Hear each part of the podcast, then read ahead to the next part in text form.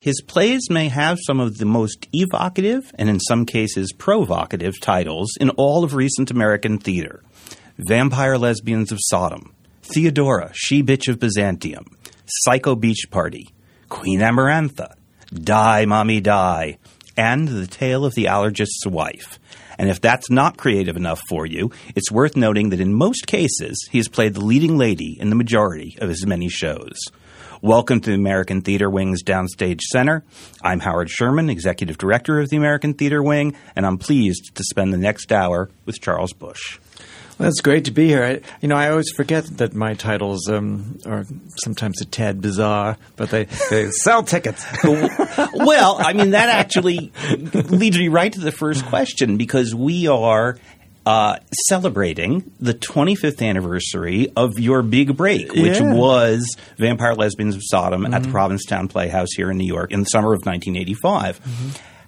How much of the success of that show do you think was the brilliance of your writing, Mm. the New York Times review, and how much of it was people saw that title in listings and said, that sounds like a show for me? I think it was all the above. Uh, and and I, if I recall, I think we had actually um, some problems with the New York Times about printing that title. It's kind of funny when we think back now. It, I mean, I, somehow the word lesbian in a title. I mean, I, it seemed. I mean, at the time in '85, I thought it was it was rather peculiar. It might have just been all all the words Together. together. Yeah, and we even had trouble, I think, with the bank um, establishing a, a bank account for the uh, the company. My my well, you can name the in. legal company whatever you want. You didn't have to name it the Vampire Lesbians of Sodom Company. Yeah, well, I guess we, we Could have ju- guess we did. just so my, my aunt Lillian had to, VLS step, had to step in and give the uh, you know Hanover Bank a hard time. Huh. Yeah. But looking back on that, I mean, I've read comments that you've said that you know if you'd known what a hit it was going to be, you would have made it longer. I would have made it better. it really, I mean, how do you feel about it? Oh, now? see, you know that whole experience has been so bathed in uh, nostalgia for those of us who are still alive from it. Um, let's rip the soft gel off. yeah, of it and so- tell the truth. Oh gosh, well, it just, uh, you know, I, I tell the story so often, and, and a friend of mine has criticized me for it. Uh, uh, but you know, I consider it the greatest story ever told. It's kind of Forty Second Street crossed with Brigadoon. It just, how do I?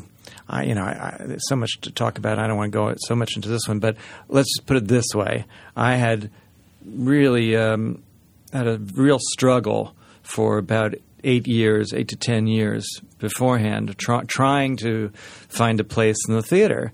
And my dream really wasn't um, oh, to win a Tony or an Oscar or, or anything. It was just to earn my living in the theater. And that's just the, to earn your living doing what you love is is one of the rarest, and and I think one of the most precious things so I, you know, I struggled. I was a solo performer for those most of those eight years, and and I um, just right out of I, after I graduated from Northwestern, and I was very very driven, very um, very industrious. I, uh, as a solo performer, I never could find. Um, an agent or a manager or anything, so I, I really just book myself all over the country at nonprofit theaters and and you know, I, for a long time I kind of put it down, and then looking back, I think, my God, that was pretty wonderful of a young young kid to to show up in a strange city alone and uh, make appointments with the different small nonprofit theaters and audition in their office, and then hopefully they would book me to come back six months later and to do the act, uh, which was not in drag. It was I was just dressed in kind of neutral Well, costume. let's let's talk about that. I was going to come to that in a little bit, but what was the nature of your material as a solo performer? Because there were any number of shows, at least that I found titles for. Were was it you playing characters? Was it you playing you? What what were you doing? Um, I was very influenced by uh, Ruth Draper, the, great, you know, legendary uh, monologist, and um, people like Jeff Weiss, who w- was an extraordinary um, solo performer. It, it evolved, and eventually, really, what I ended up doing, they were almost like um, screenplays where I played all the characters because they were very fluid. Uh, I love narrative. That's I would say one of the, my strongest um, talents as a writer. And I love telling a story, and it, but it, it, was so it, as a solo performer, it really wasn't enough for me to do just a, a, a character sketch, uh, you know, a single person talking. I I would do these very elaborate pieces, like uh, oh, um, kind of a contemporary noir piece where I played a young man whose father has been killed, and he is uh, investigating himself who who did it, and he didn't really know his father, and so so I played the young man, and then all the people that he met, and and the and I did it with no. Um, that'd be one piece. I had an extensive repertoire, uh, and so uh, the illusion by the time the piece was over was that you actually had seen this whole cast of characters, even though I never changed costume or um, or had really any props. But I would play, do the dialogue back and forth. You would literally play scenes with yourself. Yes, and, and, and then you know often there'd be two character scene, but then at the end, let's say of that piece, I brought all the suspects in, and and so I had to play you know seven characters at the same time, and and it was a wonderful um, training for me as a writer because I had to learn. I had to learn uh, exposition, uh, characterization, uh, because the audience it had to be clear at all at all times, and the audience had to know within seconds just where I was, who I was, who I was talking to, my relationship, and and not and, and I never wanted to be on the nose and. Um, hmm. Make it kind of hokey, so it was. You know, it, it was a I think the lessons I learned as a solo writer performer um, stood me well when I started writing ensemble pieces. By starting with vampires, probably made a mistake because we started in the middle of yeah, things. So let's jump back for a minute. You mm-hmm. grew up here in New York. Mm-hmm. Your mom passed away when you were very young, and seven. you were sent to live with an aunt who ultimately adopted you. Yes. Um, but being here in New York City, you had access to theater, and you were taken to theater pretty mm-hmm. regularly. Yes. What kind of stuff were you seeing as a kid? Were you just seeing the big musicals, or frankly, were you oh. going to off Broadway and, and things like that? Well, uh, you know, I had this extraordinary aunt, my mother's older sister, my aunt Lillian, and she um, she was a kind of lady who um, she had a green thumb with um, African violets, and she had a good green thumb with kids too, and she uh, with both plants and children, she um, had an immediate insight into you know what uh, what goes best to, to make them grow. You know, if, if I can say that clearly. Um, so, what was your and fertilizer? so well, so yes, well, thing was that you know whatever my interest would have been, she would have found a way of exploring it. I think she was kind of fortunate that that I had cultural interests that matched her own. But if I had been interested in sports, she would have figured out a you know a way of me becoming a baseball player. Um, so um, so we she started taking me to the theater when I was about uh, eight, and we would you know we would go to, you know she would belong to the Macy's Theater Club and we would get the you know, at the beginning of the season you know you, uh, you, get a list of all the shows that are opening up and we'd hmm. pick and choose and so I I missed some very famous musicals, but I did. We also ended up seeing uh, some famous flops as well. But but but she would she took me to so many things, and sometimes I guess she wasn't completely clear on what it was that we were going to see, and and we we would you know I think we saw. John Osborne's inadmissible evidence when I was about nine, and it kind of went over my head. But you know, I was I was a very um, special kid. I, I just was enraptured with the theater from earliest moment. I think the very first theater I saw, though, before my aunt started taking me to to Broadway shows, uh, my father wanted to be an opera singer, and he had a very lovely um, baritone voice, but he didn't pursue it. He had a record store in, in Yonkers, and uh, uh, but he kept his hand in doing community theater and, and singing with amateur opera companies. So he, I think the very at least the way I like to remember it, the uh, very first theatrical performance I saw was at the old Metropolitan Opera House, seeing um, Joan Sutherland in La Sonnambula, and that I think really imprinted on me a, a romantic aesthetic and a lifelong fascination with uh, 19th century theater. Hmm. It wasn't the music that that um, inspired me; was the theatricality, The style. the style, and and so uh, I, I sometimes have a theory that that whatever it is that we first saw. Uh, imprints our, our st- itself on us and our, our style as a writer, particularly, um, is right there. And, and certainly for me, I mean, you can see, you know, the, this um, fascination with the you know, flam- bigger than life woman, the painted backdrop, the romanticism, the uh, plot, melodrama. So you had all this exposure in your tween and teen years here in New York with your Before that, I mean, even, child- even before. childhood, yeah. But where where did the old movies come in? Because clearly, another line that goes through your writing is Yeah. is old films, Yeah, particularly forties and fifties. I would. I mean, I would say though, honestly, uh, uh, the, the the greater influence on me has always been theater history, even more than Hollywood, which most people wouldn't know. Because even you know the the genre pastiche plays I've done. Uh, Yes, they. You could say it was a. Let's say this play, "The Lady in Question," which was an anti-Nazi war mm, homage, um, was uh, based on films like Escape uh, with Norma Shearer. But since we were doing it in a theater and not on stage, it was also for, for me an homage to plays like There Shall Be No Night, and uh, so, you know because I'm I wasn't doing it as a film. Uh, I'm sort of losing track here. No, but it's it's very interesting because so many people, when they write about you, talk about Yeah, the Hollywood, film Hollywood, influence, Hollywood. the Hollywood influence, and as you yeah. say, now certainly we can look to a more you know to a play like Our Leading Lady, which clearly is steeped Yes. in theatrical. But even even um, you know, Vampire Lesbians of Sodom, which was basically a, a series of, of sketch, almost burlesque sketches tied together with a thin narrative about these two vampire actresses who travel through time.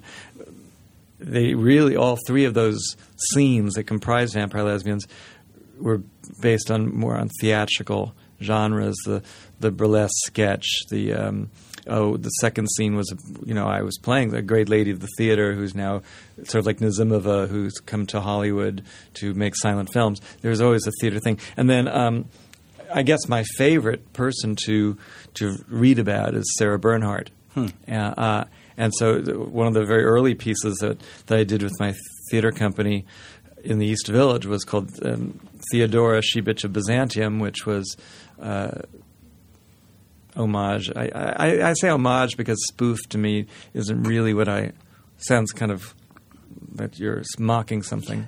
Um, so it was it was based on the play by Sardou for Bernhardt. so after this theatrical youth, Yeah. where you were not a performer, you weren't doing show, doing a lot of high school shows, as I Well, I, uh, I my aunt always sent me to uh, summer camps that catered to the sensitive child, and so uh, you know, yes. Is that the subtitle the subtitle on their brochures? well, I think so. I, I think that she would, you know, meet some other some lady, you know, doing volunteer work, and and uh, and ask where they were sitting, sitting there, little boy, and and it was, I, I think it was. Uh, there was always the code for you know gay kid but that nobody would ever say you know uh, you know the, the artistic child so one lady would say oh I'm sending my boy to um, Camp Lexington for the performing arts. And, and so I would go there to Camp Catawba you know or um, beginner showcase. Uh, so yeah so I was always going I um, I think though I was so obsessed with being on stage that I wasn't very good as a kid. I think the the, the children who weren't so obsessive sometimes had more confidence. They didn't care as much. So they could kind of swagger on stage, and you know. But for me, it was so hypnotic just to to be up there to to be in this light. Um, to be sort of singled out as being, you know, the one who's being watched was so overwhelming that I was very self conscious. Uh, frequently would forget my lines just because of the just the glory of just being up there. And and I, I think I to this day, I you know whatever I see, if I you know I, I went to see a production of Hello Dolly at the synagogue on 83rd Street recently, and you know, it was community theater. I knew the young man who was directing it, and, and I went, and, and I don't those ladies up there somehow had a, a glow for me as well. Just huh. Anyone on a stage. Uh, it sounds a little sappy, but but uh, um, it's been that way. So I wasn't as a kid, I, I wanted very much to be a, a child star. Uh, I think the very first thing audition I went to there was a community theater production in Westchester because my father lived in Westchester uh, of Oliver, and I was just determined that I was going to play Oliver, and I, I thought it was just a perfect role for me.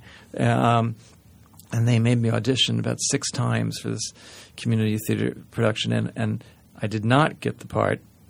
But then I saw in the paper that um, that they were casting the movie and I thought that I would I'd show St. Mary's players, and I'd nab the film role, and I went into one of those four four quarter at the time um, photo booths and took pictures and Oliver making Oliver faces and sent it in and, and got a letter back from the producers in England thanking me for their my interest in the film and uh, uh, but that they were looking for a little English boy. Now then I don't know if you remember, but when after Michael Jackson died, um, Mark, Mark Lester, Lester the original, uh, the Oliver in the movie, took yeah. my role, um, came forth and said that he might be the father of of um, one of Michael Jackson's children. So I, I, have to think now that had I gotten that part, I might be the father of Blanket Jackson. There, but for the grace of God. I think and wonderful. I, I wish. I love Carol that. Reed. Those children are darling kids. I, I, I like that. Wow. Do you still have that letter at home framed? Your your your letter from the no, of Oliver? No, I You know what? Also, I didn't do. It's so silly, I, but also it's in a way on this theme. So when I would when my aunt would take me to all these Broadway shows, afterwards I wanted I just wanted to see the stars up close. Vivien Leigh, I saw Tovarich and um, Carol Channing and the original Dolly, and um, and I would go uh, backstage or in the alleyway, and I would get all these wonderful autographs. And then throw them out, you know. Huh. Oh, maybe the next day. I it was, it, you know, I, it wasn't about look, collecting the autograph. It was just that was a contact to a, a, a reason to actually see them up close. Hmm. Pity I didn't. I, it would be a wonderful collection today. So when you started thinking about college, was college clearly going to be I'm going to college to learn to be an actor? Well, that was my idea. Um, well, I went to first. Um, I went to the High School of Music and Art, and I was an art major. I I think I would have preferred to go to Performing Arts High School. They were separate in those days. Uh, I probably would never have gotten into perform- performing arts because I wasn't that good. Uh, but my aunt um, thought, you know, I draw very well. I always had a talent for drawing, and I think she knew that my interest in theater was so overwhelming that, you know, to make me a little more well-rounded. Uh, I would be an art major, something to fall back on. Yeah, she used to say peculiar things to me during my eight years eight years of terrible struggle, in, in which I had every kind of awful um, job, temp job, and various things, and we can talk about that a bit. But um, she would sometimes say to me, "You're you're such a talented artist. You should be a painter to fall back on. It's to fall back on that's harder than you know uh, being an actor. And she said, and she, you know, she would say, "Oh, you know, Tony Bennett sells his paintings for a lot." I said, "He's a star." Uh, anyway, so school, getting into, so I got, and where you, yeah, so so college. Um, oh, I, I think my dream would have been to try to get into a, an acting school, um, but my, my aunt wanted me to have a liberal arts education. And I, I actually I, I, applied to all these schools where you had to audition, um, NYU and uh, Boston University, Purchase, um, and I was rejected by all of them Um, I, I, it makes it sound like I really was bad. I got, I was, I was getting better. Um, But it didn't, by s- that hour. doesn't But- sound like you had a lot of guidance in terms of how to prepare that. Oh, I, I no, I was taking acting classes all Okay. along, um, and I thought I had awfully good audition pieces. Maybe I was too gay. I don't know. Maybe I was too. I was just a little eccentric. Um, but I, I, but Northwestern, which is a fine school, there was no audition, and and I don't know how I got in. Frankly, because my grades were um, very mediocre, and and my SAT scores were mediocre. I, I don't know how I slipped in, except that possibly um, it might have looked good on an application that I w- had a number of interests, that I wasn't just acting, that I wrote and that I drew and.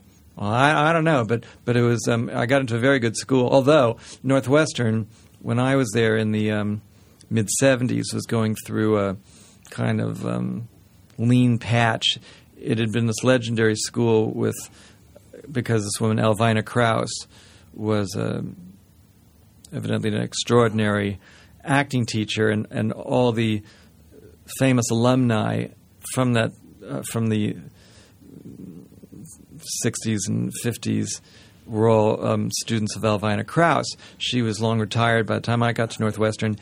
After I left, they built a whole new complex, and, and I understand it's a very fine school now, but it was little little lean.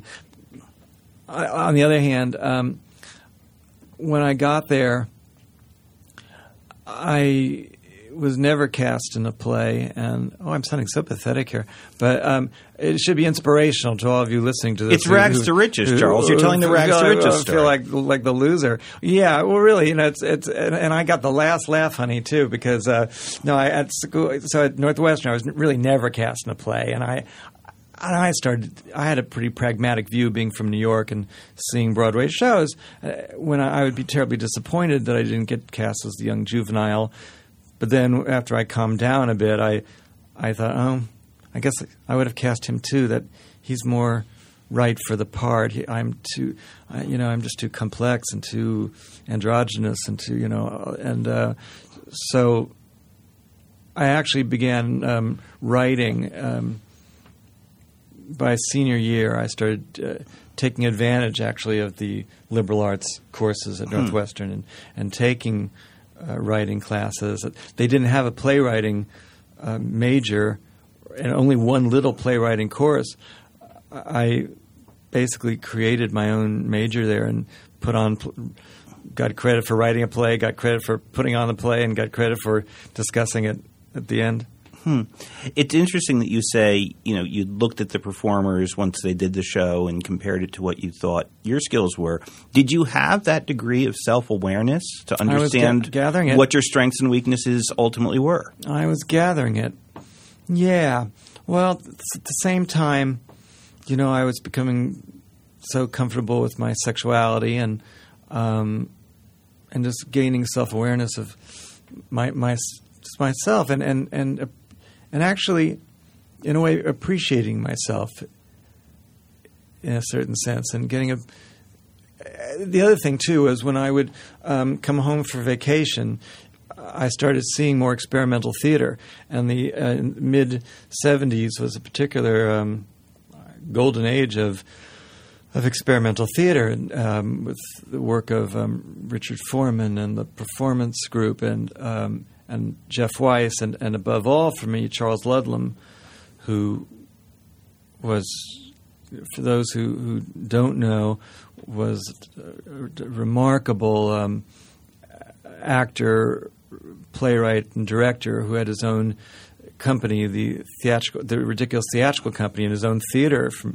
many years. And I mean, he really was kind of a throwback to the great actor managers of the past.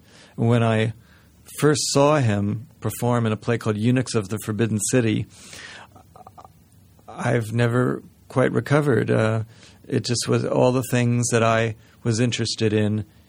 He was doing, and and the and, and the revelation that uh, a theatrical experience for an artist um, didn't have to be the um, the traditional comedies and musicals and, that I had grown up watching, but it could be anything you choose it to be.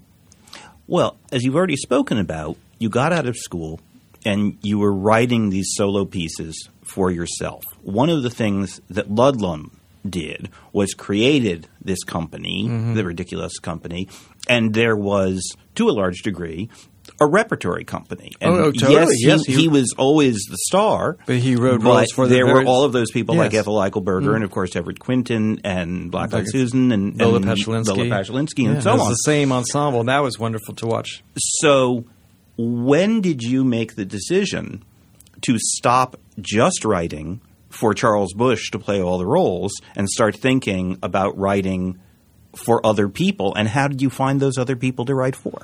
Okay. Um, well, uh, first, in after I, I graduated Northwestern in '76, and I just wasn't ready to come right back home to New York City and start the career. I, uh, but but in in um, my senior year of college, I, I wrote and directed and produced and starred in a, in a very Ludlamish play, and uh, you know, and I performed the lead in, in drag, and and it felt felt good, felt like oh, this is kind of who I am. But you know, I was very influenced by Charles Ludlam. So then, um, when I, I decided to stay in Chicago two more years and I and I started. Oh, I was I got a couple nonprofit show plays, and and in uh, this one play I was in, I started chatting with all the people in the dressing room, and and saying that I had a fantasy of starting a theater company, kind of on the lines of the ridiculous theatrical company. So all these um, people jumped aboard in, in Chicago, and we, I wrote this campy piece called Myrtle Pope, the story of a woman possessed. It was kind of like Madame X, and and we did it. So I had this little company very briefly in Chicago, but it turned out very badly, and the um, actors, although I, you know, the, I, it was clear from the beginning what the point was. They sort of res- seemed to resent me and, and didn't want to just do plays with me as a star and and uh, writing them. So I decided at that point to come back to New York, became a solo performer, basically in, the spirit of well, I don't need anybody else. I'll you know just be solo performer, and it was also easier to try to mount a play with just yourself than finding the money to put on with a cast. Or, um, but after about eight years, um, I was at a very, I was kind of at a plateau that I, I was very encouraged. I mean, I would I would get I had a kind of a circle of a circuit of theaters around the country that I kept returning to, and and I would get really uh, rave reviews in, in major papers like the Washington Post and the San Francisco Chronicle and Indianapolis Star, or whatever, and um, and I could even sell out on a rainy Thursday in Santa Cruz, but I couldn't earn a living. I didn't have any management, so there would be those times between engagements that I had to fill in, and I was a quick sketch portrait artist. I was a, um, a receptionist in a zipper factory. Um, you know, I worked for a sports handicapping service on the telephone. I mean, just you know, paid my dues, dear. And so, uh, um, at a certain point, though, in, in 1984. I just I was very discouraged. It, seemed like there was longer. I wasn't really progressing, and, and there were longer periods in between engagements. It seemed like I was more office temp than than performance artist. And just at that, at my really lowest ebb, I, uh, a friend of mine uh, invited me to see her do her act way in the farthest reaches of the East Village in Alphabet City, where only the mentally deranged would, would venture in those days. And there, it was all bombed out, kind of blocks of burnt out buildings and crack vials on the street. It was really creepy, and but it, there, there was, it was the last place where you could get cheap rent. So naturally, artists started um, converging there, and there'd be little pockets of, of the interesting art gallery or the or the strange performance art club so I, I went to see to this place called the Limbo Lounge, which was a um, storefront on Avenue near Avenue C, and and I was so enraptured with the whole ambiance, this kind of gay punk cried. It, it, I, I always say that it reminded me of what I'd read about Berlin in the 20s. Hmm. There was something just kind of wonderfully glamorous about the decadent um, raffishness of it. So immediately that after I saw um, Bina's show, her name was Bina Sharif, is my friend. We, um, um, I went, I found the owner, this kid who was who owned the Limbo Lounge, uh, and and he just it was very easy. He just looked at the calendar and booked me to do a play there. Uh, three weeks later, and so I, I and I knew that I did not want to do my act. I wanted to you know, that was rather severe, and it's, you know, I was dressed in black and just all alone. I, I wanted to do something decadent and and outrageous, and I'd read about oh people like Lindsay Kemp, you know, the British mime who did these very decadent performances of pieces based on Genet, and and the idea, the fantasy, really was that it would be some very dramatic. Uh, decadent piece where we, we'd all be nude and covered in blood and all that. But I, I just I write in old fashioned comedy rhythms, and it turned out to be very funny. And so I, I just wrote this very short sketch. I mean, it probably was about a half hour, and oh, I needed a title. And my friend Ed, who's an um, advertising copywriter. He's he's the one who just said, "Oh, why don't you call it Vampire Lesbians of Sodom?" I said, "Oh, that'll do," and I wrote it really. I mean, I say forty-five minutes, maybe, but really, you know, in a matter of uh, hours or day or so, just while I was an office temp, because it was just I needed the lines to say. I wasn't trying to write a play as such, just something to do. And I, um, um, my my roommate uh, Ken Elliott had been directing my my act, and he um, he finally he was from a very very fine family in um, the Midwest, and oh he he just had was so discouraged trying to build a directing career that he had applied and was accepted to Columbia Law School, and his parents were so thrilled. And I said to him, I said, well, just direct, just direct the Vampire Lesbians of Sodom in this bar for me, and uh, what a jazzy way to end your directing career. And we needed a cast, and I, I just um, asked just people that I'd gathered over my life. My friend Andy Halliday, who I knew from summer camp, who'd been my friend, and and who'd been very discouraged in trying to get a career going, and um, Ter- Teresa Aceves, who I met in D.C., and just all you know, oh, a boy, Arnie Kolodner, who was. Um, a, a magician at the Renaissance Fair when I worked there, and uh, Bobby Carey, who was a desk clerk at, at Helmsley Palace, but was very beautiful. And uh, so we thought, oh, come on, join, join. It was like the Wizard of Oz in a way. That I just sort of collected Hmm. these misfit people. And so you launched the show. We did it for really we, the Limbo so, Lounge, yes, and, we, and, you there was- created there the was no Theater in stage. Limbo. Well, there was no yeah, but it was just for the weekend. You know, and I thought I'm not going to. be I don't want to be a female impersonator. This is just you know. But I, I thought I'll play the I'll play the the vampire actress and drag, and that'll be kind of fun for the weekend. Do something be sort of Sarah Bernhardt for the weekend, uh, and you know because I had played in my solo work, I played men and women, but the female characters in some ways were were the be- best. Uh, but and, and it was nice actually finally having other actors who could play the roles that I wasn't really all that interested in, in playing. So how long did you do the show at the Limbo Lounge? Well, you know, we were all most of us were um, um, equity, so to do it, we had to do it as an equity showcase. Oh. essentially.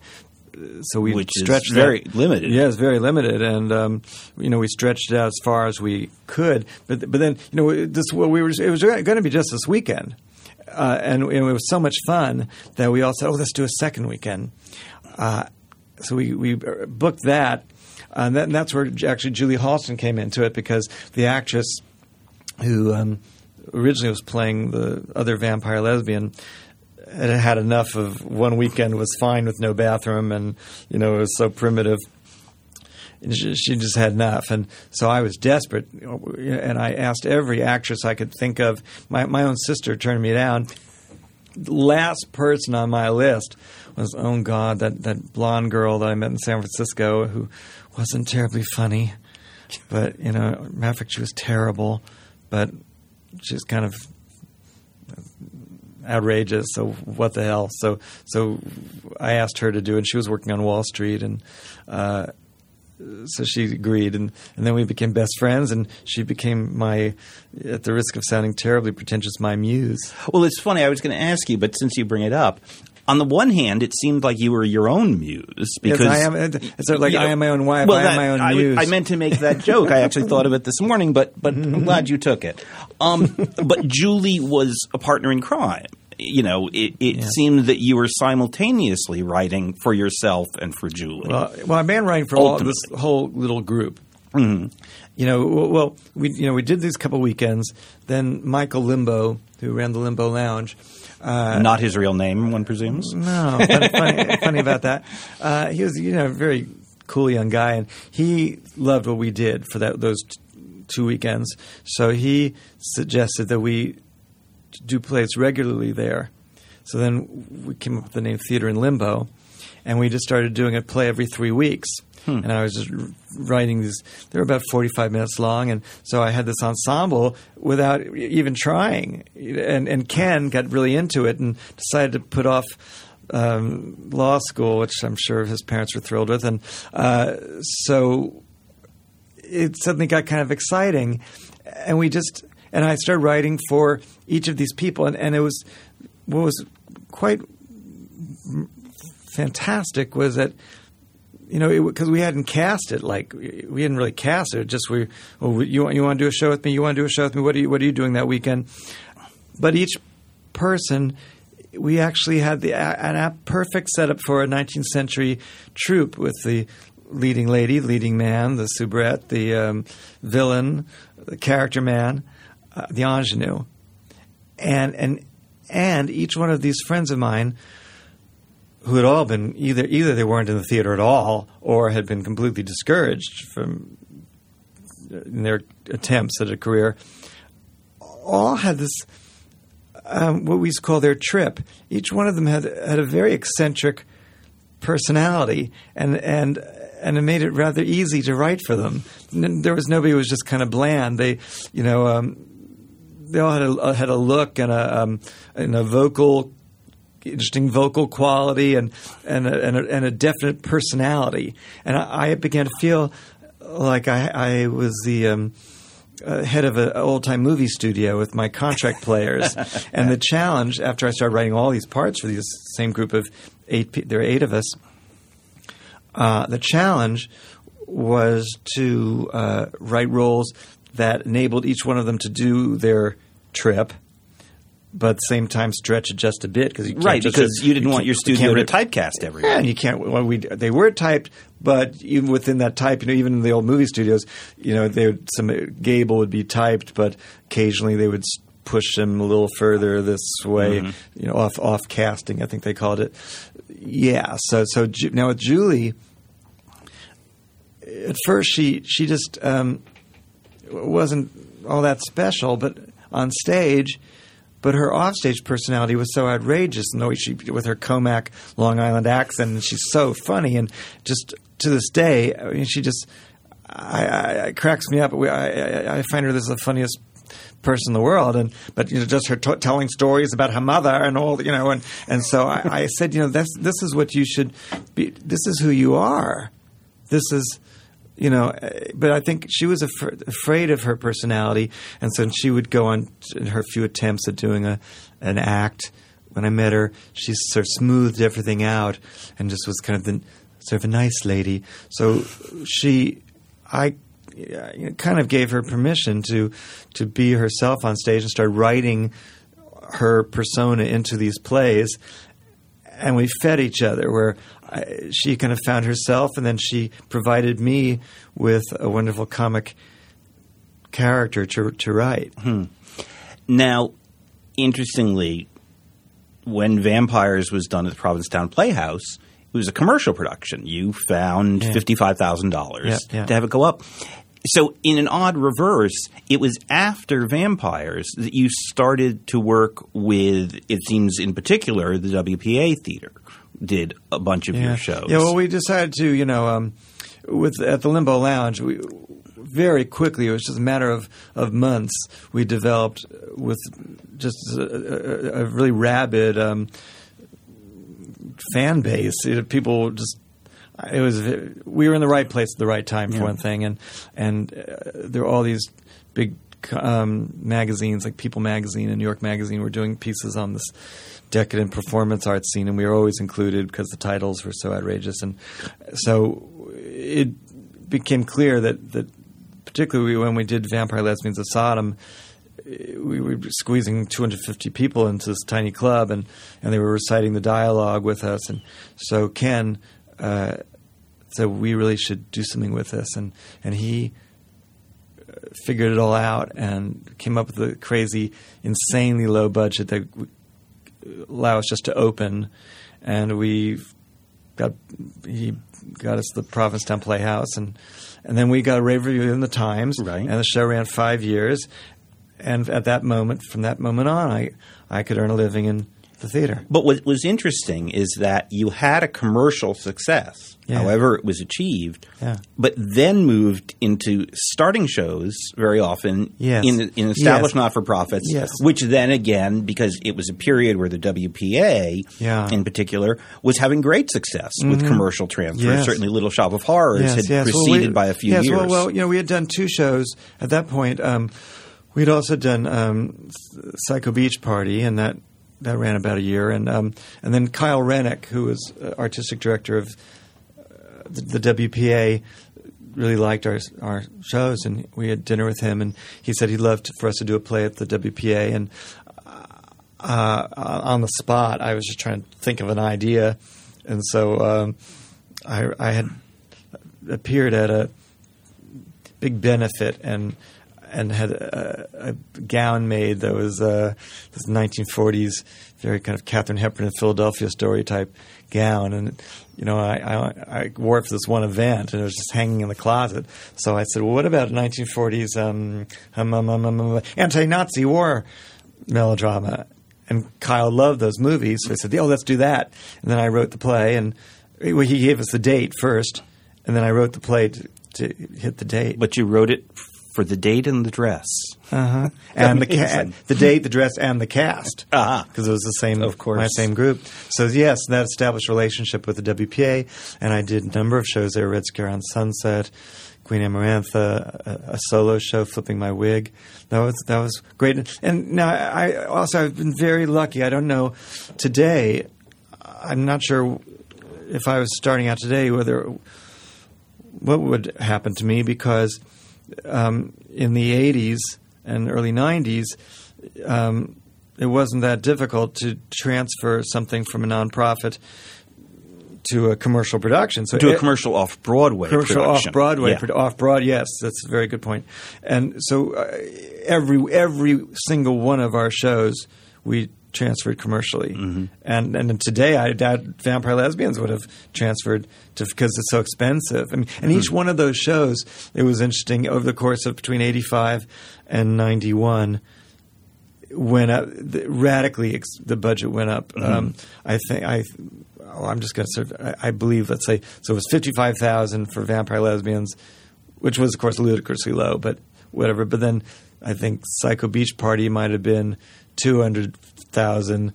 Lady in question was about four hundred fifty thousand, and that was you know in eighty nine. Hmm.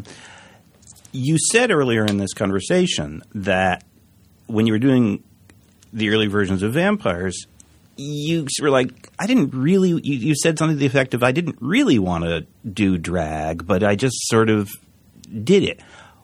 Was there a conscious decision at a certain point that you were always going to be your leading lady?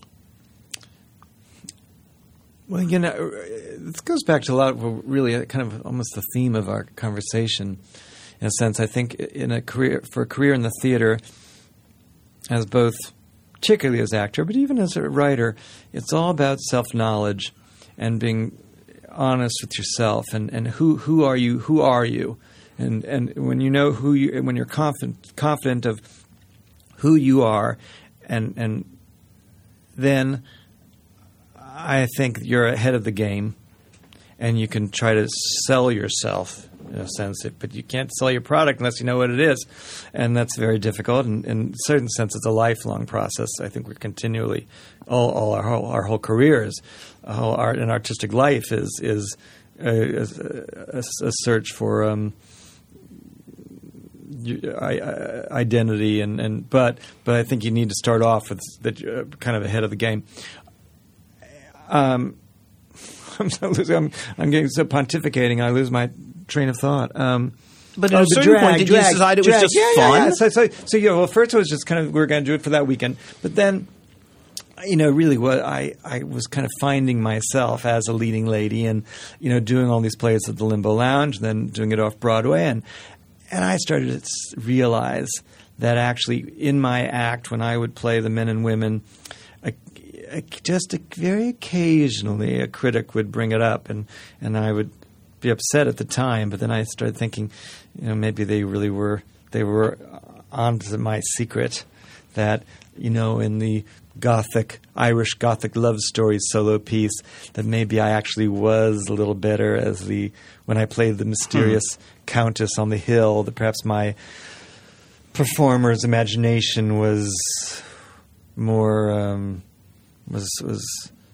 struck more than when I was playing the old Irish fisherman or the or even the you know the young Heathcliff kind of hero it's somehow it's it, you know it's a it's a profound thing, and it's hard for me to, to you know we don't really have enough time to really go into it. But just I've gradually it's taken me years, in fact, to get past just the glib soundbite answer of of you know why is it that so much of my creativity is is based on playing these female characters, and I I think yes a great fascination with actresses of the past, but I'm sure there's a d- deeper sense.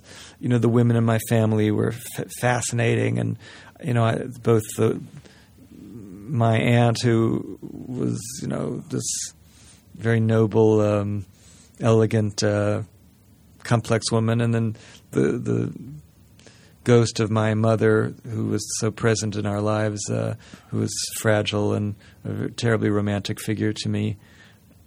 You know, I don't know. You know, hmm all that I'm sure somehow I'm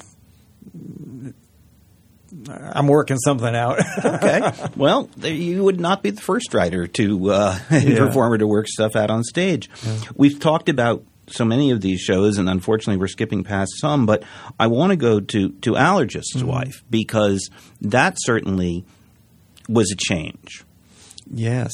Now, how much of it was you wanting to write a different kind of play. How much of it was Manhattan Theater Club offered you an opportunity and you felt for their audience it needed yeah. to be a different kind of play. Well, you know, it's it's always a mixture of all those those yeah. elements. I keep going. Sometimes when I, I think I know where, when I when I just when I think I know where the genesis of that play came from, then I realized, oh, it goes back further than that. It goes back further than that. Uh, so we're strip mining. This kind of yeah. I, I, realized, oh, wait a minute. Maybe it was because you know uh, Julie Halston and I had a big fight.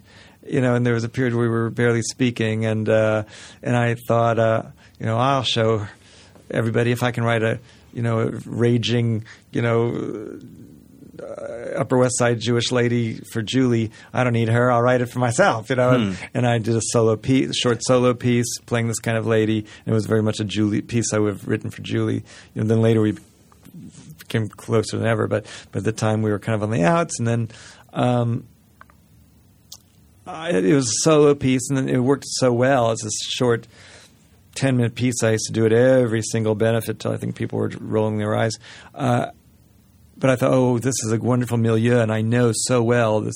You know, gr- growing up um, in New York, you know, with a J- Jewish family, uh, I know these ladies, and although not my aunt who was from the Midwest originally, but I just know the milieu so mm-hmm. well. So I thought I need to write a this as a as a full length play. I think I really could write that and want to tell that story.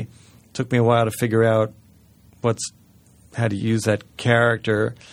Then um, Oh, oh. What basically, I, I wrote the book to a musical called The Green Heart for Manhattan Theater Club, and I um, just Lynn Meadow and I um, just hit it off in a major way. And uh, she uh, didn't direct that piece, but she was the um, you know, the artistic director of MTC, and and we we just uh, clicked. You know, I, I just love her, and um, so she said, "Oh, I'd uh, love to to produce your next play."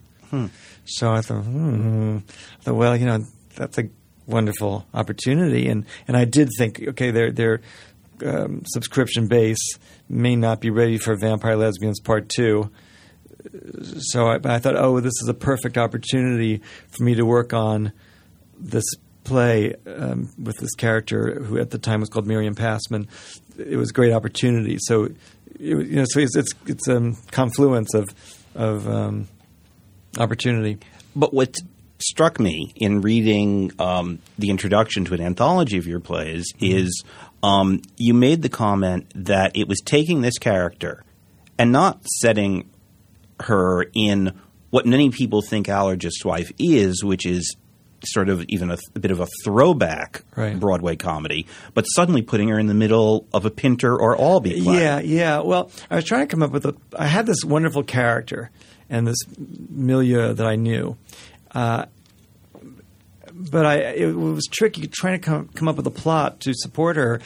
You know, I, I, it was easy to make it very very sort of TV sitcom, and I and I wanted it to do more than that. I, I uh, and I, I actually went to see the, that fabulous revival of A Delicate Balance with Elaine Stritch and The Lincoln Center Harris. production in yeah, about oh, and it was just oh, it was Yeah. just brilliant, and, and and I loved it so much. And, and it occurred to me I thought well, it might be sort of funny and interesting to take take these these comic characters and, and, and put them in a rather enigmatic Albee or, or Pinter play like old times. Hmm. So that was kind of one of the one of the things that, that t- turns But into it's its not own- the expected turns into source its own, of- own, own yeah. Hmm. animal. Yeah, and then then Linda Lavin was a big inspiration for me. Um, while I was writing the play, I saw her in um, Death Defying Acts, and uh, immediately I thought, oh well, she she should play this character, and I couldn't get her voice out of my head. Then when I gave the play to Lynn Meadow, she said, well, "Let's do a reading right away." And who's your fantasy casting for Marjorie? I said, "Oh, Linda Lavin." So, so let's get her, and Linda did it. But was that the first time you were writing a leading lady part that wasn't necessarily for yourself? Guess so. And I guess when did you make the decision, or was the decision made for you that it wasn't going to be you? Oh, never, never, like for one second occurred to me. No, Huh. I know people don't believe it. Not, not for a second did I think I was going to play that part. No, because it was not that. It was a different genre. It was not this. The Allergist's Wife is not a um, an homage to a to um, a Pinter play. It is kind of like a Pinter play, but with different kind of characters. But but even but even that, that you know that's. You know, ta putting the Pinter Albee thing, making too much. But it wasn't a it. Satire. was it wasn't yeah, a spoof. yeah, it wasn't an homage or any of these No, it was- words it was that get a- leveled. It was, a it was, it was its own um, comedy, just comedy. So yes, so that's why it, you know I, I- I tell you it's funny. It, sometimes I feel like this great big hypocrite, but I, I but I know what I'm doing. Um, you know, I've I've had to to fight sometimes. Like when I wanted to play Auntie Mame. And I did. I've done it a number of times. But at first, when I wanted to do it, the estates for Lawrence and Lee uh, said absolutely no man can play this part. Hmm. And I had to go through all sorts of hoops, and I, you know, and I wrote to the heirs and explained really who I was and what I was doing. So it all worked out. Um, but then I've I've actually you know gotten requests from pr- productions that want to do the Allergist's wife with a man in, in one of the roles, and abs, abs you know I said absolutely not, you know cease and desist, you know, um, because the implication is uh, the implication is that everything I write is of the same style, and it's not. You know, Allergist's wife is a very different play from the lady in question or Gidget Go Psychotic, whatever you know, Psycho Beach Party. it's funny you mentioned the Mame, and we talked earlier about Charles Ludlam because one of the rare appearances Ludlam made in a play not of his own devising was when he played Hedda Gabler. Yeah. Um, you chose Mame or Auntie Mame. Yeah, yeah, it just it's, it's interesting. Yeah, well, because a that's couple of the things. I've did Yeah. um, just very really in, in in past twenty five years. I think I can count on just a couple fingers the times that I've been in plays that I didn't write. I just you know once in a great while somebody asked me, and oh, I was in a production of The Maids at the Classic Stage Company. That was one of my more egregious failures, um, and um, and then um, oh, I was in a production of Little Me in in Birmingham, Michigan, with and the, uh, I played older Belle, and since I was over the title, they really tried to. I, we had a very very accommodating younger Belle who didn't mind that I ended up. A lot of her solos became duets, but there there was a little girl in the um, young lady in, who had the smallest role in the ensemble. Uh, little blonde girl who uh, had one line of dialogue and got a huge laugh on it. It was Kristin Chenoweth. so there you go.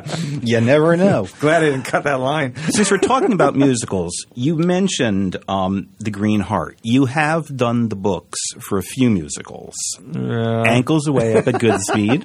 Um, Yeah. Taboo, certainly Yeah, yeah, on yeah. Broadway. Yes. Um, a tour of House of Flowers. Um, no, I haven't had great luck on the musical But what's- stage.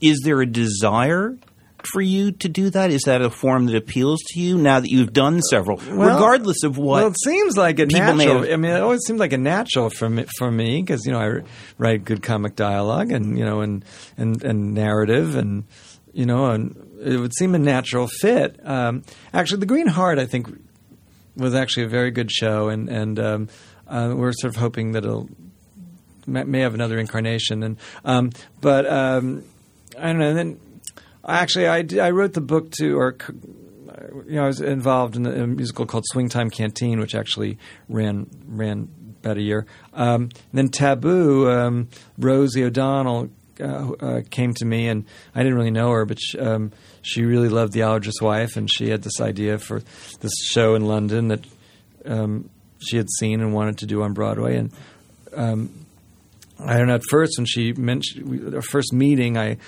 I know warning bells went off because the idea was that it was a play that had another book already in London, and she wanted a whole new story. And I, I just hearing about it, I thought, hmm, I don't know if coming up with a new story with an existing score is it ever going to be an organic thing. But she, Rosie, is very seductive, and she said, "Well, just come with me to London on the Concorde uh, this weekend." So I'm going to say no, so I went, and, and and I liked her so much, and we had things in common. That you know, our mother dying when we were young, and and I, I just I liked her, and, and she, you know, that show, she was so so unfairly just mocked and and uh, and I wonder if there's there's rarely rarely been a major Broadway musical where the the motives were so pure.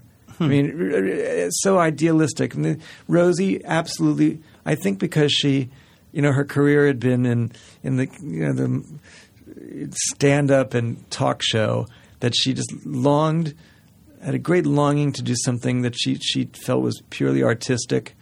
You know, and she wanted to design the poster because she, you know, she's a visual artist as well. She does that, and she it was just, and she was willing to put up all her own money just to have this experience of doing something. She she uh, so admired Boy George when he, she was a kid, you know, and he symbolized lot to her, and I mean, really was this, this very pure thing, and um, and there was something very beautiful about that, and and she was so treated so uh, mercilessly.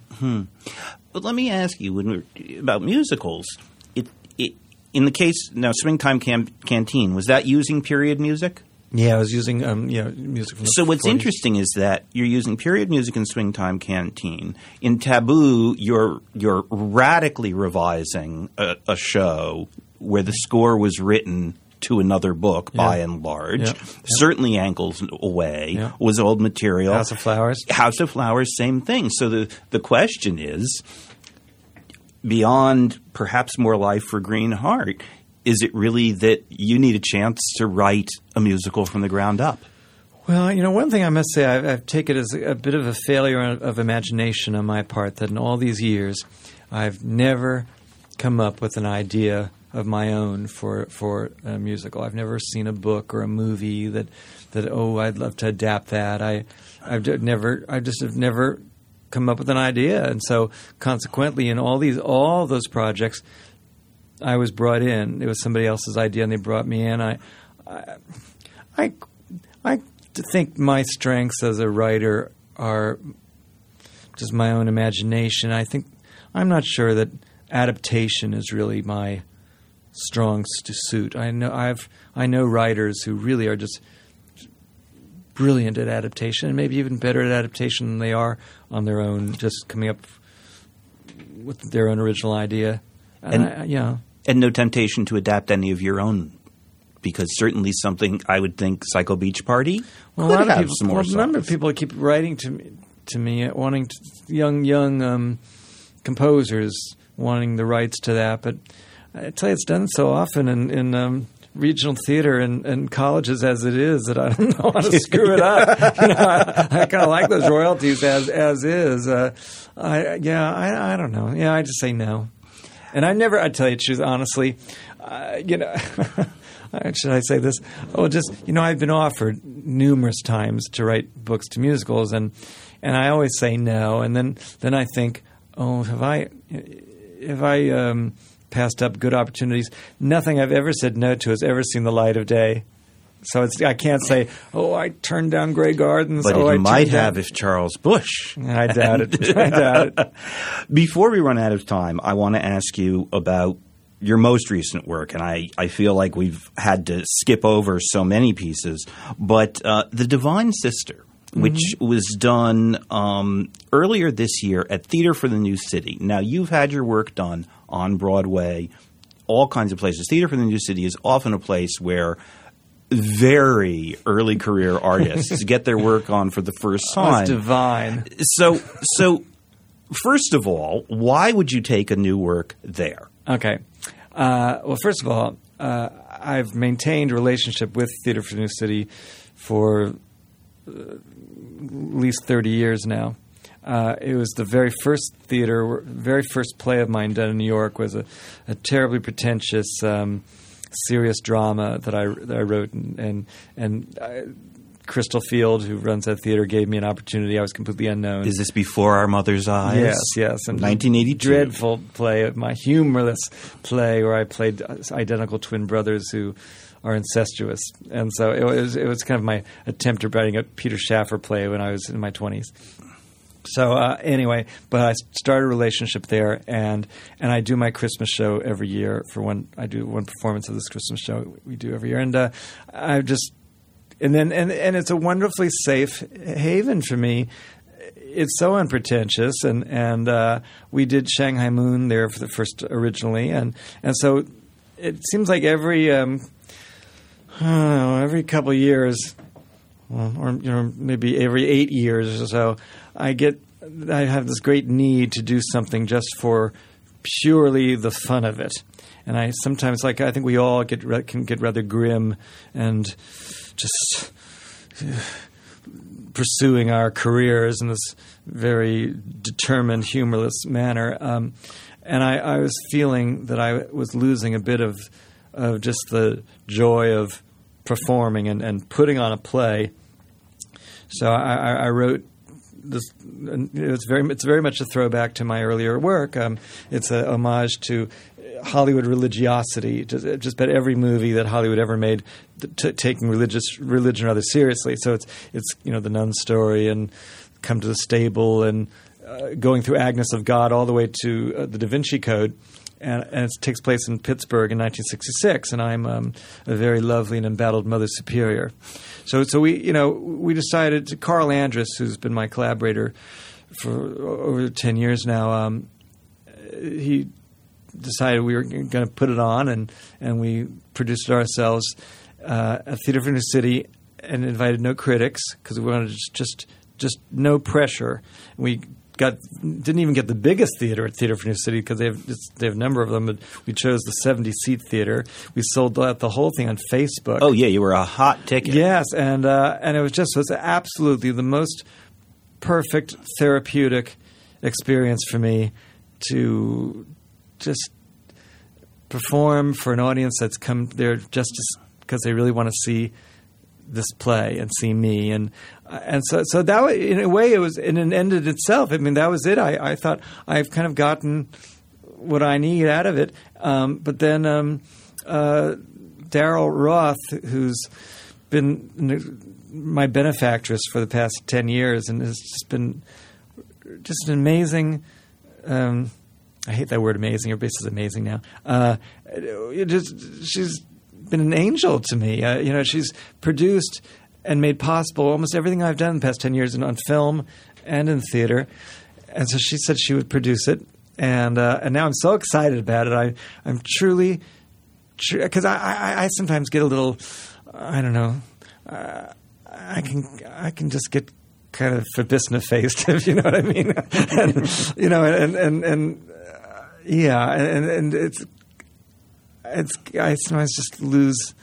I don't know. I feel like I okay. I'll I'll do it. It's I, I get pushed along. Other people kind of push me into things, but I, I'm truly excited about putting on this play again. So we will have a vision of the nuns yes, yet yes. yet again. And a nun's habit is, of course, the most flattering costume anyone can ever wear. It covers up everything you don't like. But you know, we're as in the movies I love. Um, our nuns wear uh, very large eyelash, false eyelashes, and uh, and beautiful makeup. well, we will look forward to the Divine Sister, and as I said at the beginning, the 25th anniversary of the well, you main know, debut. You know what else is happening to oh. me that's very exciting? I just thought about it. Um, well, um, my birthday is August 23rd, and um, the um, Gay and Lesbian Center of New York, which is really a wonderful service organization, uh, they want to celebrate my birthday and and also the 25th anniversary of Vampire Lesbians of Sodom, and and so uh, they're doing this big event for me, and uh, and we're going to show this. They're going to screen this wonderful documentary that was made about me a few years ago um, called "The Lady in Question is Charles Busch," and then uh, we're going to do a Q and A, and then a little preview of the Divine Sister, and and it's uh, it's so it's going to be at the Gay and Lesbian Center on August 23rd, and it's awfully nice. Well, it sounds wonderful, Yeah. and we'll look forward to it. And Charles Busch, thank you for being with us today on Downstage Center. Our engineer for this Downstage Center program is Tim Whitney. Our researcher is Craig Thompson. Our director of web development is Rob Perry. And our producer is Gail Yankosik. Downstage Center is recorded in the CUNY TV radio studio at the City University of New York's Graduate School of Journalism in Manhattan. Along with this program, all of the educational and media work of the American Theater Wing is available online, on demand, for free from AmericanTheaterWing.org. You can follow ATW on Twitter at The Wing and follow me as well on Twitter as H.E. Sherman. You can also declare yourself as one of our fans on Facebook at The American Theater Wing. If you're a regular listener to or viewer of Wing programming, please remember that we are a not for profit organization. We hope you'll consider giving us financial support to sustain our work. Just visit the website and click on Support ATW. For Downstage Center and the American Theater Wing, I'm Howard Sherman. Thanks for listening, and no matter where you live, I hope we'll see you at the theater.